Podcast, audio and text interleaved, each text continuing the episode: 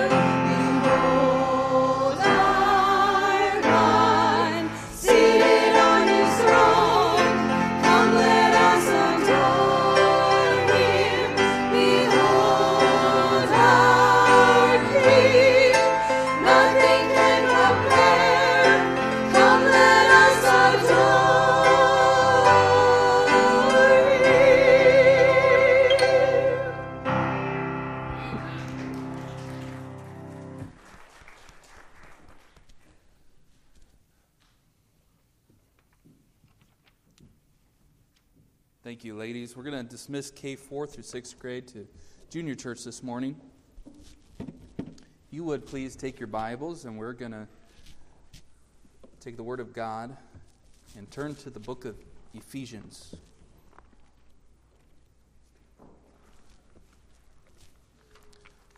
Talking to Miss Jessica. If you don't know Miss Jessica, she's down here in the front row. You should get to know her. And um, she is visually impaired. She's blind. She uses a, a cane to find her way. And uh, there's a lot of tools for people that are blind. And one of them is a reader, a braille reader that she uses, but that's broken. And uh, one of the things that she says she, she misses out on is reading along with us as we take the scriptures. And so be in prayer that uh, that, that can be fixed. And uh, it's, a lot of things are very expensive. And I, I'm learning a little bit about uh, her disability and the resources that are available for her, which there are some, but I'm surprised at why there's not more. But I think that we'll make it a matter of prayer as a church that, that she can get that fixed. She can read along with us and uh, some of the other things that she's doing. But I think God's doing a great thing. She's gaining some independence. She's moved out on her own in the last few weeks, a couple months, or a month now, I guess, month and a half. And uh, she is in a much better place. And so we praise the Lord for all that He's doing there in her life. Let's stand for the reading of God's Word, Ephesians chapter 2, out of respect for the, the Word of the Lord. And I'm so glad we have the Bible today with so many things that are around us that are not sure. I'm glad that the Bible is sure and the Bible has, is the Word of God. It stood uh, the attacks of all hell and uh, all wicked uh, aspects of creation that have tried to destroy the Bible. Uh, men have tried to destroy it and have been utterly unsuccessful. The Word of God will stand forever. I'm thankful that God doesn't change. I'm thankful that we have security and hope when all the world is falling apart.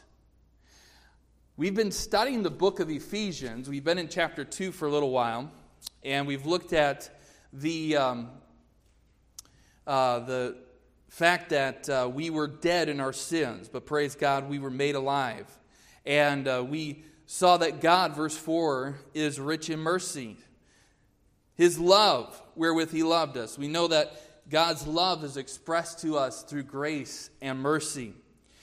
When we were dead in our sins, he made us alive. He quickened us together with Christ. It's all because of Jesus that we have salvation. But that verse also reminds me of Romans 5 8, that God showed us his love.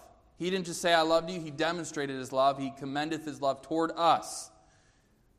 In that while we were yet sinners, Christ died for us. Verse 6 He hath raised us up together and made us sit together in heavenly places in Christ Jesus that in the ages to come he might show us the exceeding riches of his grace and kindness towards us through uh, Christ Jesus. And for by grace are ye saved through faith, and that not of yourselves, you can read it with me, not of works, lest any man should boast. We see that works is not something that we should run away from either, though. Works for salvation is a lie. But works after salvation is God's plan. For we are His workmanship. We're His work. God did a work for us, and God's going to do a work in us if we let Him, and He wants to do a work through us, created unto good works. Let's read verse number 11 down through verse 18 this morning out loud together uh, with great volume, if you can, with me.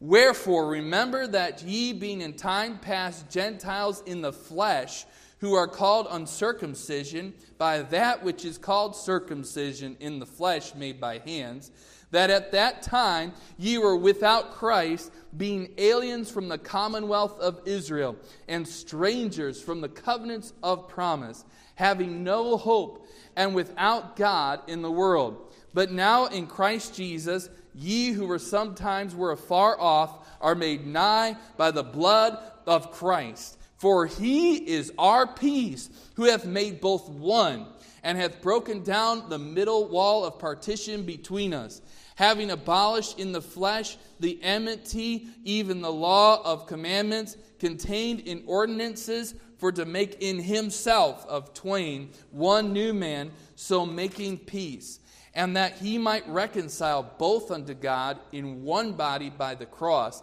having slain the enmity thereby, and came and preached peace to you which were afar off, and to them that were nigh. For through him we both have access by one Spirit unto the Father. Let's pray. Dear God, I thank you for your word. I do thank you for the, uh, the, the truth that we have in our hands. Dear God, we don't have to look to the world for the answers. The world needs to look to you. We all need to look to you. We thank you for your mind written down in our hands. We have your uh, what you want us to know, what we need to know. And dear God, I do pray that you would help us to trust the word even more. May it be seen in our life through our obedience. Dear God, I pray that you would help us to have greater faith in the darkest of days that we've known. I pray that you would help us to submit more and more to your spirit. Help us to continually grow. Help us to, uh, Lord, to to have just a wonderful place on this earth called the church. May we come here. May we be a part of this, uh, this design that you've given to us, your plan for this age. And dear God, I pray that you'd help us to beautify your church. Help us to, uh, to edify it. Help us not to be a detractor. Help us not to be a drain. Help us to be someone who adds the love of Christ and the beauty and the gifting that you've given to us to this body. I do pray that you would bless all that is said and done in this place, in your word. Teach us your truth. In Jesus' name I pray, and we trust you. Amen. You may be seated this morning. So we see um, kind of what Paul is talking about here. He's talking to the believers in the church at Ephesus. Ephesus was a large city in its day. Ephesus was a, a, a, place that they say the population was around a quarter of a million people. That's an incredible amount of people for that time. The largest city in the world was Rome with a million people. We see that Ephesus was a place of diverse culture. There were Jews, there were Gentiles. But he's speaking to people that were primarily, formally unbelievers, but primarily Gentiles. He says here in, verse number 11, Wherefore, remember that ye, being in time past Gentiles in the flesh, who are called the uncircumcision. The Jews are what they were known as the circumcision, would call the uncircumcision Gentiles. He says,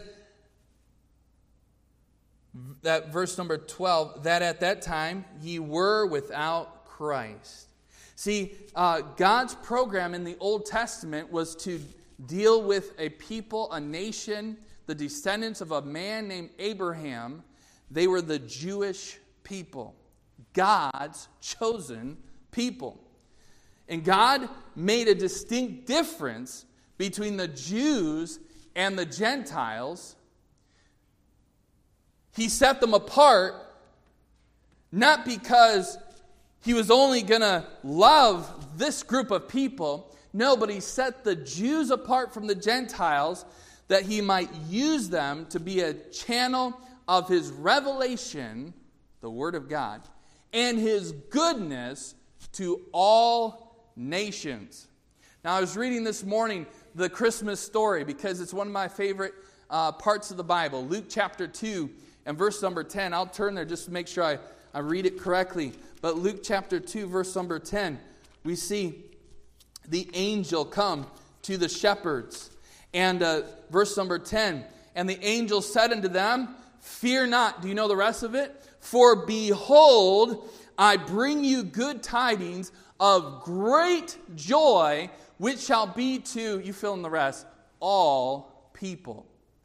Behold, I bring you tidings of great joy, which shall be to all people. You might be thinking, Well, what's the big deal about that?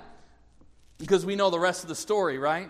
But you think about this this angel's coming to uh, these uh, shepherds on the Judean hillside, to Jews, and he's saying, Great joy is coming to all people, not just to the Jews, but to all people. God's plan was to use the Jews, to use this, this nation, but to bring goodness and revelation to all Gentile nations. Not that the Jews might boast, but that they might be a blessing and a help to the Gentiles. God, if you remember, God made a covenant with Abraham. And circumcision, we know, was the physical mark of that covenant. Verse number 12 again, that in times past you were without Christ, when they were lost, when they were ignorant of the truth. He said, in time past, and praise God, that was in the past for them. And I hope that you are without Christ in the past, but not in the present. I hope that you know Jesus Christ this morning and that God knows you, that Christ knows you. But he says that in time past you were without Christ, being aliens from the commonwealth of Israel and strangers from the covenants of the promise, having no hope and without God in the world. You see that word without, we see that in that verse in time past, ye were what? Without Christ. You know, that is a great word to describe the Gentiles. They were without, they were on the outside, right? Uh, they were without Christ. See, the Ephesians, they worshiped the goddess Diana. They had, uh, uh, they had known uh, what it was to worship, but they didn't know Christ before they were saved. They were without Christ. My friend, every unsaved person, uh, whether they're Jewish or Gentile, if they're without Christ, that means that they are not saved. If they're not saved, they are without Christ. Not only without Christ, we see that the Gentiles, verse 12, they were without citizenship. They were without the nation, the, the people that God had called for his name, the Jewish people. Everyone else was without that, uh, without that blessing of citizenship. They were not born in that very special nation. Now, God had provided that some could proselyte, proselyte, be proselytes and come in, but they did not have the same blessing as those that were born into citizenship. Then we see they were without covenants. God didn't make covenants with Gentile nations, He made a covenant with the Jewish people. Everyone else were strangers and foreigners. And then we see they were without hope and also without God. Now, Paul, when he went to Athens, he found plenty of gods that people were worshiping. It wasn't that the world was without gods, but the world without the Lord Jesus Christ today, my friend, has plenty of gods to worship but does not know the one true God that we worship. Praise God, you were, uh, you were found in your, uh, your hour of need. In our despair, the Holy Spirit of God moved in our life and convicted us of our need of salvation and convicted us of the truth of Scripture. And God found us, God redeemed us, and now we have Christ you don't have to be a Jew. You don't have to have the same uh, heritage as the children of Abraham because God made a way. But its salvation is not for the Jews, it's of the Jews. And I'm so thankful that God used the Jewish people to bring blessing and revelation and the truth and salvation to all nations. You don't have to be a Gentile or a Jew to have salvation, praise God. Although I'm a Gentile, although I don't have that heritage, although I don't have that blessing per se, I have all the greatest blessing in the world in knowing Jesus Christ because God made a way through the Jews. And I understand here that uh, the Gentiles had been without Christ. They'd been without citizenship. They'd been without covenants, hope. They'd been without God. But that's not how they were now when Paul was writing to them. He says, he says, uh, verse 13, but now in Christ Jesus, ye who sometimes were far off, I love this, are made nigh by the blood of Jesus Christ.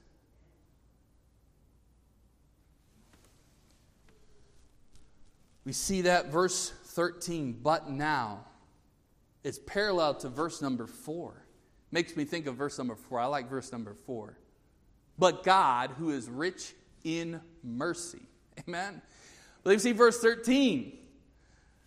You were without, you were on the outside. But verse 13, but now, and here's the, all the difference in the world in Christ Jesus. See, that's the key, my friend. Christ Jesus. Not, well, you were outside the camp at one time, but now you're circumcised or you're accepted into the Jewish people. My friend, it's not becoming a Jew that gets us to heaven. It's not joining a religion that gets us to heaven. It's not changing our life and doing things in our life that gets us a salvation and gets us heaven. It's Jesus Christ who makes all the difference in anyone who has ever gone to heaven. He says there in verse number 8, it's the grace of God. For by grace, not good works, not Jewish heritage, not circumcision, not baptism, for by grace are ye saved through faith. Faith. Not of yourselves, it's the gift, gift of God in Christ Jesus, now ye who were sometimes afar off are made nigh by the blood of Christ. That's what God did for the Gentiles. That's what God did. You could put your name there. That's what God did for me. But now, although you were outside, but now God brought you near. See, the Jews were nigh, they were near the Gentiles were afar off. But in Christ, all can be brought to the blood of Jesus Christ, can be saved from their sin. He says, verse 14, He is our peace. He is our peace. See, Paul talks about the greatest peace mission that was ever launched. Jesus Christ came to earth not to condemn sinners. Because, my friend, we were already condemned, we were lost. Uh, Jesus didn't come, the Messiah didn't come to condemn us, but that we would be saved from our sin, that we would be reconciled, we would find peace. Uh, we see there, verse 14, for he is our peace who hath made both one. So he brought the Jews and the Gentiles. He brought the nations of the world together. Only Jesus Christ can bring all of the nations of the world together. See, uh, we're, we're watching around the world two nations, maybe three or four nations, five nations try to find peace, find common ground, trying to find accord, trying to find uh, that commonality or respect for each other. But it's in Jesus Christ, it's only in Jesus Christ that He can bring all people, all nations together. And uh, He is our peace. And uh, He hath broken down the middle wall of partition between us, who, the Jews and the Gentiles. Uh, it's only Jesus that can reconcile. But He did it. He brings the Jews the Gentiles together. He brings peace with those two. And then, verse 15, having abolished in his flesh the enmity, even the law of commandments contained in ordinances, for to make in himself of twain one new man, so making peace.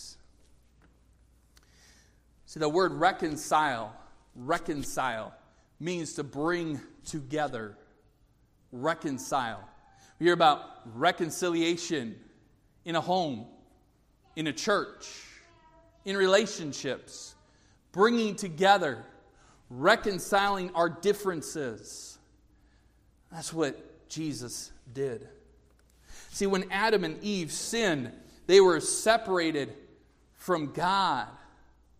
And uh, not only was man separated from God, but now even God separated the Jews from the rest of the human family, uh, from the Gentiles. His purpose was salvation, but we see that uh, the Jews, God separated them but it wasn't because he only loved them. It's because that is through that family, through that nation, that he could bring about his wonderful plan of redemption to not just save them, but to save all people. And all people can find salvation in the Jews. Romans chapter 10, there's no difference anymore. Now that that, uh, that, uh, that plan has been accomplished, God has done what he needed to do. Now there's no difference between the Jews and the Gentiles. In Christ, in regards to our salvation, we come together.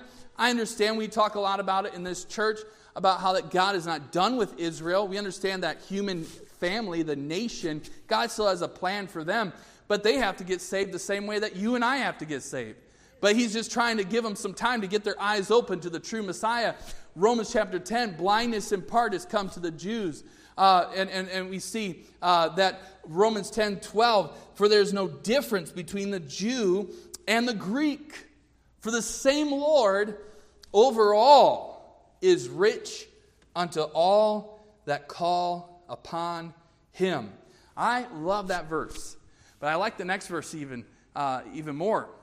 For whosoever shall call upon the name of the Lord shall be saved.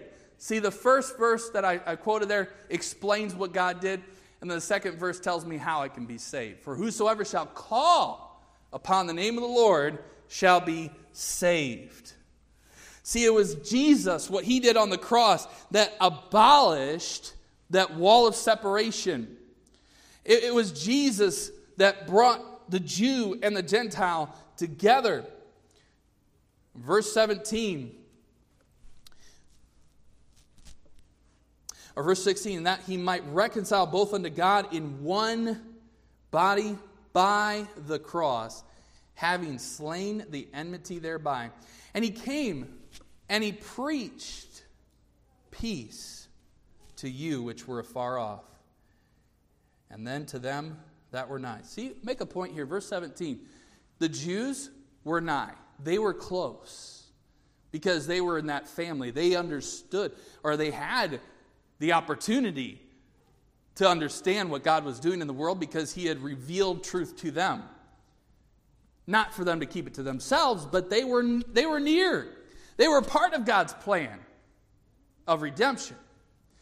And then the Gentiles, they were afar off.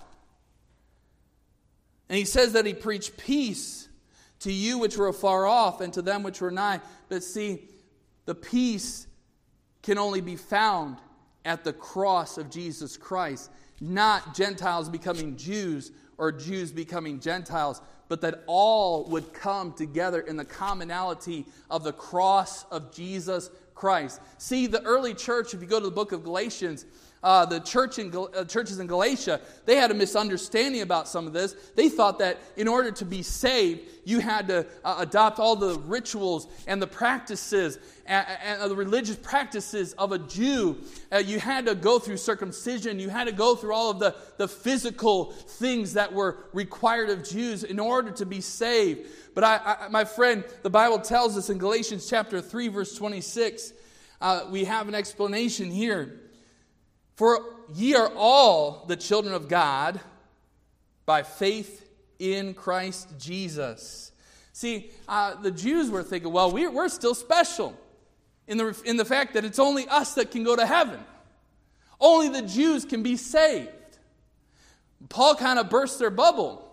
He tells them, Ye are all the children of God by faith in Christ Jesus. Not in the law, not in Judaism, not in keeping uh, the rituals, not in circumcision or baptism.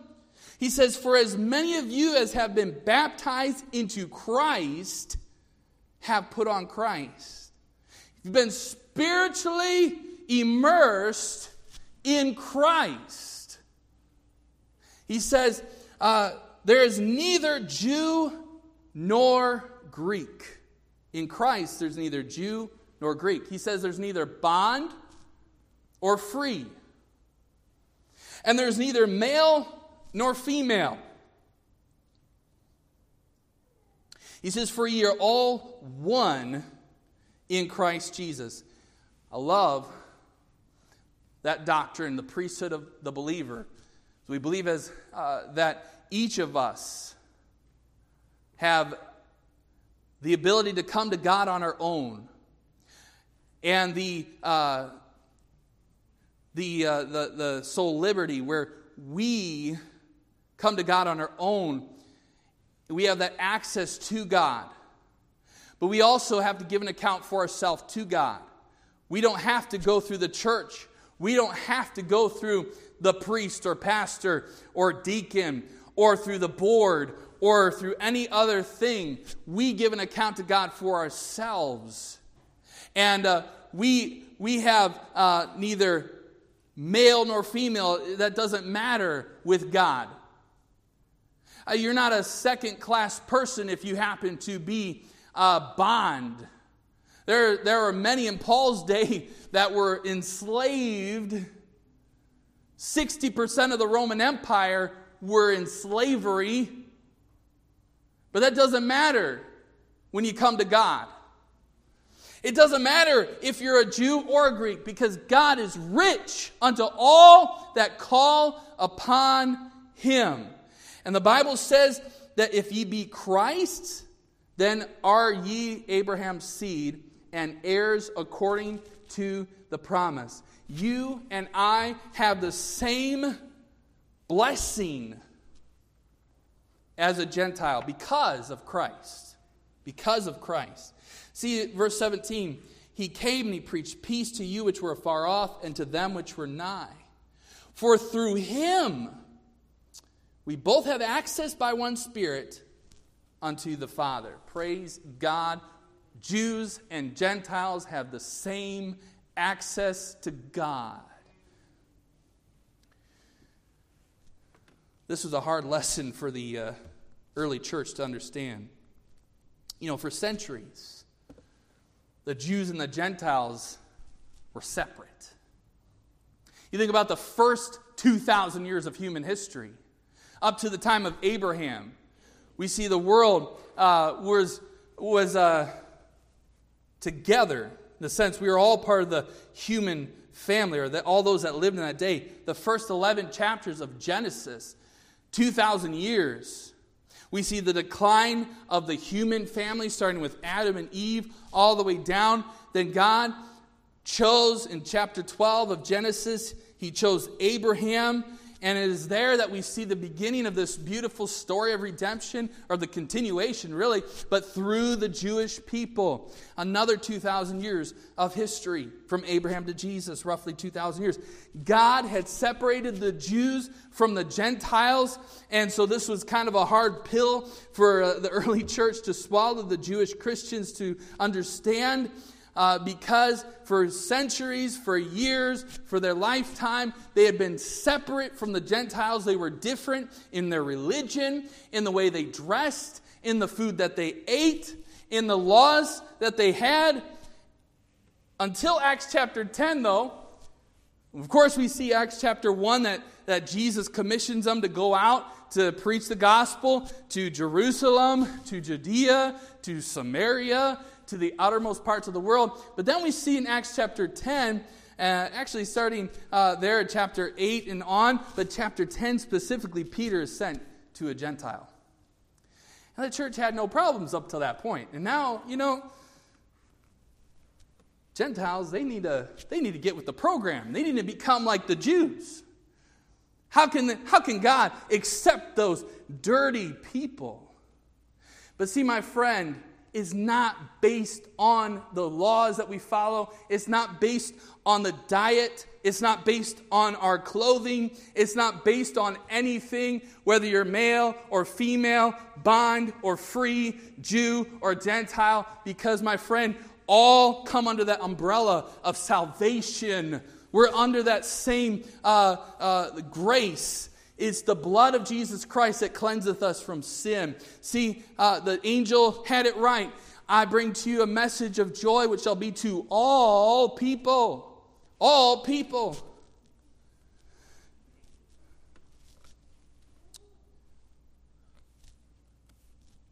We don't have to conform to a culture or tradition. A lot of Jews thought, well, we had it first, so they got to do what we do. They got to get with the program. Jesus was a Jew. And the first people to get saved were Jewish.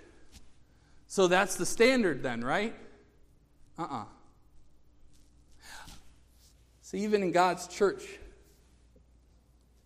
even today, it's hard for us in some ways to get beyond our differences it's hard for us to see beyond culture sometimes. It's hard for us to see past race and the color of somebody's skin, the class that that person is, their social standing, their background, their parenting, whatever it is, their differences.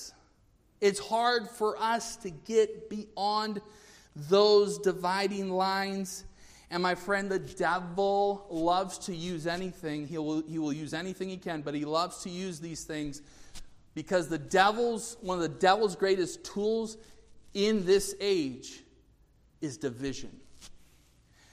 The devil wants to bring discord and disharmony, disunity, whatever other thing that we could say about it. But the devil wants to destroy the church, and he'll not, if he can't do it from the outside, he'll do it from the inside. And he can do it by dividing even Christians who should know better that we're not any different. Oh, yes, there are, uh, a, it's a different culture, but in Christ we are together. We have that wonderful bond and that unity and that love that should pervade in our churches. I think one of the greatest blessings that I've had as a Christian is to be able to go into another country or a different culture. And, and, and, and although I'm not very comfortable sometimes because of the differences, it's not that I don't care or don't love them because I purposely went there. And I wasn't necessarily shocked that there were differences. But what got me was spending some time there and finding out that guess what? We don't eat the same food, but we're really not that much different. And as a Christian, we're really the same. We have so much in common. And even through language barriers and all kinds of things, you just find that beautiful love, the bond, the commonality that there is with Christ that we all have that are saved. And the devil wants to just keep us looking at differences. When Paul is very clear here, it's not about your culture, it's not about your religious adherence. It's not how well you keep the law. It has nothing to do with race, with your, uh, your background. It's because of Christ's work on the cross that unity and reconciliation and healing in our communities, it's only through that that we find a possibility towards our unity as a church. See, God is okay with different culture. God is okay with differences. Because God's not colorblind. Nothing happened like that accidentally. God's design. What we think is different and not appealing, maybe, or just, uh, I'm not sure about that. I'm not so sure about that person. See, so many times we, we, we've already kind of come up in our mind what we believe about somebody before we even get to know them. And uh, sometimes after we get to know them, we might, we might be justified in our minds, like, oh, well, see, I, I knew that was going to be how it was. And because we tend to think that way. But my friend, God, nothing caught God off guard. And God devi- desires diversity in the world and especially in His church. Because God wants to bring all people and nations together. See, if you look at what happened at, in, in, the, in the early history of the world, God did scatter people. The nations were divided across the world. And God did choose the Jewish people to be uh, the nation to bring salvation to the Gentiles. But what we see here in the book of, if you read the book of Acts and you look at the early church, you see God is now bringing people back together. All the nations of the world are represented in this country.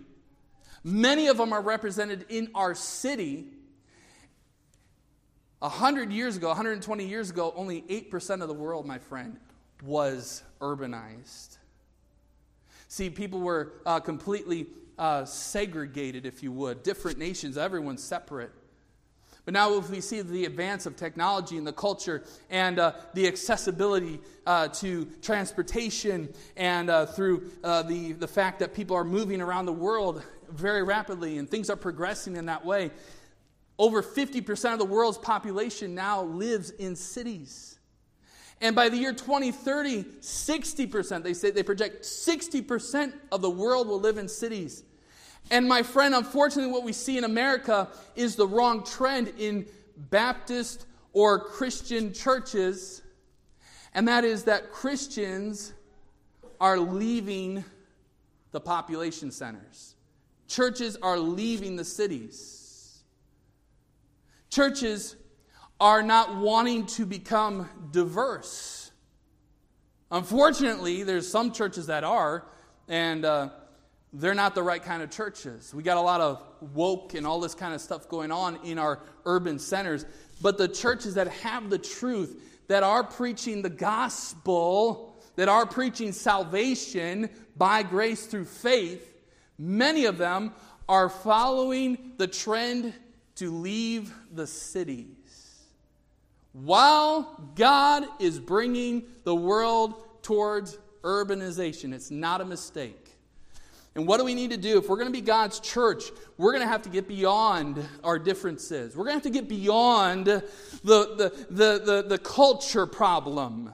You know, we might say, well, you know, they're of that culture, and uh, or they're of that religion, and uh, oh, they're, they're, just a little bit different, and, and we can't trust them. What is God saying? God's saying, I sent my son Jesus Christ to die for them. I sent Jesus to die for all people, not just the ones that look like you, who talk like you, who think like you. If the church, if God's church is going to be the church, we need to become engaged with those that are around us in our communities. I'm not saying that every church in the suburbs needs to move to the city, but there needs to be a trend towards planting churches in the where people are at. Ephesus, 250,000 people, fourth or fifth largest city in Paul's day. Corinth, even bigger. Thessalonica, uh, he went to Rome. His desire was to go to Rome because all roads lead to Rome. but the roads that lead to Rome also lead away from Rome. You see, it's our, our, our cities, our population centers. Uh, if you want to get the gospel out, which that's what the apostles were trying to do, you go to where the people are at. Because the cities naturally what is in the city flows to the rest of the world. to the region around Jerusalem, Judea, Samaria, but also the uttermost parts of the world. So may we not run from every problem in our life when the neighborhood gets a little dicey, when things get a little bit uncomfortable, when people start moving in. See, right now we have a, a big part of our city this way is what, what people would call hipsters. I'm not even sure. I'm not sure exactly what that is entirely, but that is a term. And uh, there's a lot of young people moving in right into our. Uh, see, it used to be the trend that young couples moved to the suburbs. Now we see the young people moving into the cities. But there's a, a large urban population right here.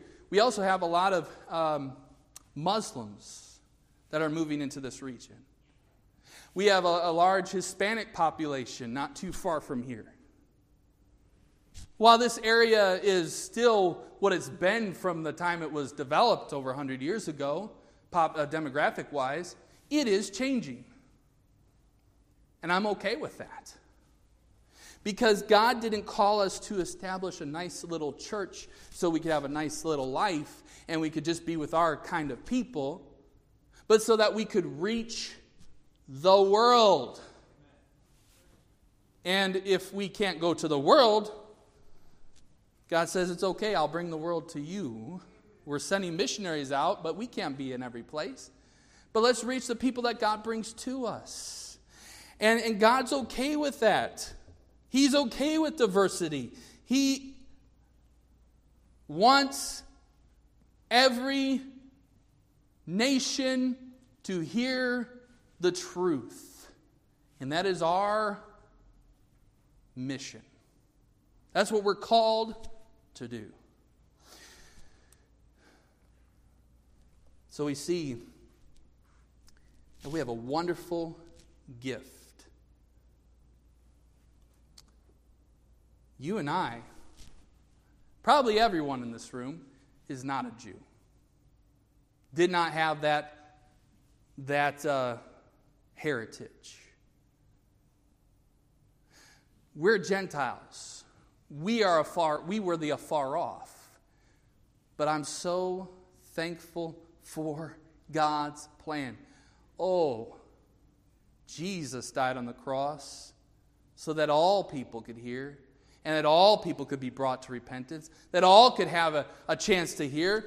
And do you think, can you think about the just the mere fact that you, or think about the, think about just the, uh, the, what a wonderful uh, blessing and what a, uh, what, what a not, not a coincidence it was that you are sitting where you are today, that you're saved, that God loves you enough that somebody told you the way and somebody told you the truth. That's not a coincidence. Just think about that. Uh, that you're not a Jew, you're a Gentile. I'm a Gentile. And, and I live, yes, in America, but not everybody in America is going to heaven. Newsflash, right? And, and, not everybody in America believes the Bible. Not everybody in America believes the gospel and has put their faith in Jesus Christ. And we're here for such a time as this. God, there's no mistake. God has a plan for you, God has a purpose for you. Your life, where you're at, where you work, where you live, the church you go to, the places you go. God has a plan for you. I'm so glad I'm a part of that. It's not a coincidence. Not a coincidence. I want you this morning to ask God, if you would, ask God, if you would, to help you and help me and help all of us, help all of us to develop a love for someone that is different than us, whether it's culture, whether it's a, whatever their background is, whether it's maybe even a different religion, whatever it is. And I'm not just going to say, well, sometime in your life, this week, that God would bring that person into your path, across your path, that you would have an opportunity to share the love of Christ with somebody who is different than you. Because we need to grow in this area. This is not the trend among independent fundamental Baptist churches to come into the cities and to go into the, the diverse areas, the population centers. That's not the trend. So we have to be the leaders. You, you might be thinking, well, how is Souls Harbor, the small church in Milwaukee, supposed to have any kind of impact in influencing the rest of the churches in the country or the world to have a heart and a love for the cities and the population centers. There's power in the life of one Christian. And there's also power in the life of one church. You think about the church in the book of Acts, the early church in Jerusalem. Every, every person here is here as a result of the first church in the book of Acts. That one church has impacted every corner of the world it took a few years, but we're here because of that.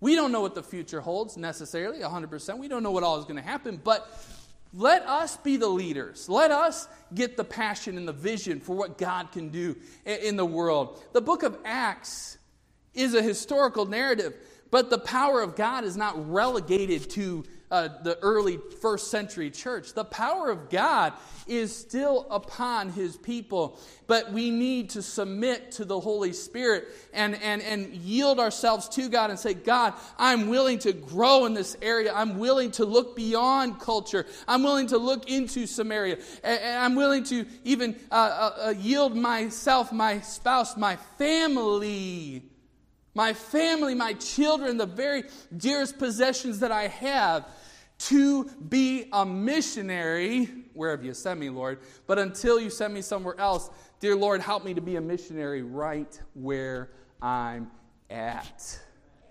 That is what God's church needs in America.